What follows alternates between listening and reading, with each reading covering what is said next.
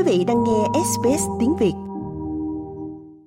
Hệ thống tín dụng carbon của Úc được thiết lập cách đây một thập niên như một động lực tài chính cho các công ty để bù đắp lượng khí thải carbon của họ. Một tín dụng tương đương với một tấn carbon không được thải ra. Các công ty có thể sử dụng tín dụng carbon cho phép họ thải khí nhà kính. Trong khi đó, các dự án bù đắp lượng khí thải có thể yêu cầu các khoản tín dụng carbon thông qua quỹ giảm phát thải trị giá 4 tỷ rưỡi đô la của chính phủ liên bang.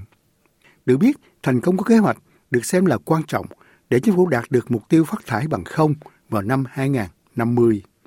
Thế nhưng năm rồi, tính toàn vẹn của hệ thống tín dụng carbon đã bị chỉ trích, khiến Tổng trưởng Năng lượng mới đắc cử, ông Chris Bowen, ra lệnh mở cuộc đánh giá độc lập. It's absolutely vital that Australians can have confidence Điều vô cùng quan trọng là người Úc phải tin tưởng rằng khi tín dụng carbon được thực hiện thì đó là sự thật, có thể kiểm chứng được và cụ thể. Trong khi đó, báo cáo được công bố vào thứ hai cho thấy chương trình tính chỉ carbon nhìn chung được thiết kế tốt, nhưng có thể được cải thiện khi đưa ra 16 khuyến nghị mà chính phủ cho biết sẽ thực hiện đầy đủ. Trong số đó có việc thành lập một cơ quan liêm chính mới và loại bỏ các khoản tín dụng cho cái gọi là tránh phá rừng, đồng thời gây khó khăn cho các việc xin tín dụng cho các dự án bù đắp carbon khác. Được biết, việc duyệt xét dẫn đầu bởi cựu khoa học gia trưởng của Úc, ông Ian Chubb, cũng khuyến nghị tái cấu trúc cách vận hành của chương trình để tối đa hóa tính minh bạch. What we were being told was that the governance arrangements were a bit clunky.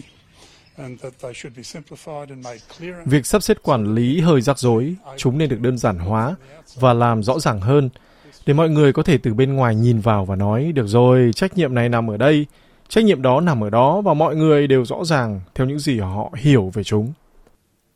Giáo sư Chubb khẳng định chương trình này không hề thiếu chính, liêm chính, mâu thuẫn với những lời chỉ trích đã thúc đẩy việc xem xét lại ngay từ đầu do cựu chủ tịch cơ quan liêm chính của quỹ giảm phát thải của chính phủ đưa ra. Ông Andrew McIntosh cho biết hàng triệu đô la tiền thuế của người dân đã bị lãng phí cho các khoản tín dụng carbon cho các dự án không mang lại lợi ích gì cho môi trường. Nói rằng những phát hiện của báo cáo là khó hiểu. We're disappointed and really confused about the findings. What they've essentially said is that Chúng tôi thất vọng và thật sự bối rối về những phát hiện này. Về căn bản, những gì họ nói là cần có những cải cách quản trị sâu rộng, nhưng không có gì sai trái với các khoản tín dụng carbon đã được tạo ra. Chúng tôi thấy điều đó thật phi lý. Tại sao nhu cầu thay đổi lớn đối với quản trị nếu không có vấn đề gì với các khoản tín dụng? Trong đó, phát ngôn nhân về năng lượng của phe đối lập, ông Ted O'Brien nói rằng báo cáo chứng minh sự quản lý tốt đẹp chính phủ liên đảng đối với kế hoạch này. Overall, the report should be welcomed. I think it has confirmed Nhìn chung báo cáo nên được hoan nghênh, tôi nghĩ nó đã xác nhận những gì chúng tôi đã nói từ lâu, rằng đây là một hệ thống có tính toàn vẹn tuyệt vời, nhưng chúng ta phải luôn cởi mở để có những cải tiến và nơi họ xác định được một số cải tiến đó tôi nghĩ là một điều tốt.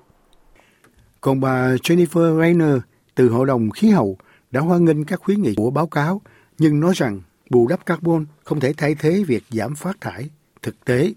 Carbon offsets are supposed to be our last resort for that little share of emissions that you can't avoid or otherwise Việc bù đắp carbon được coi là giải pháp cuối cùng cho phần nhỏ lượng khí thải mà bạn không thể tránh hoặc giảm bớt. Thật không may, hiện tại có quá nhiều công ty chỉ trả tiền để bù đắp và đó là điều duy nhất mà họ đang làm để giải quyết lượng khí thải độc hại của họ.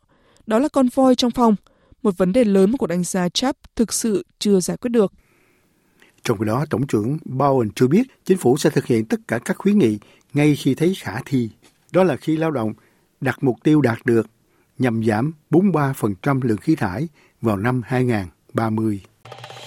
Quý vị muốn nghe những câu chuyện tương tự có trên Apple Podcast, Google Podcast, Spotify hoặc tải về để nghe bất cứ lúc nào.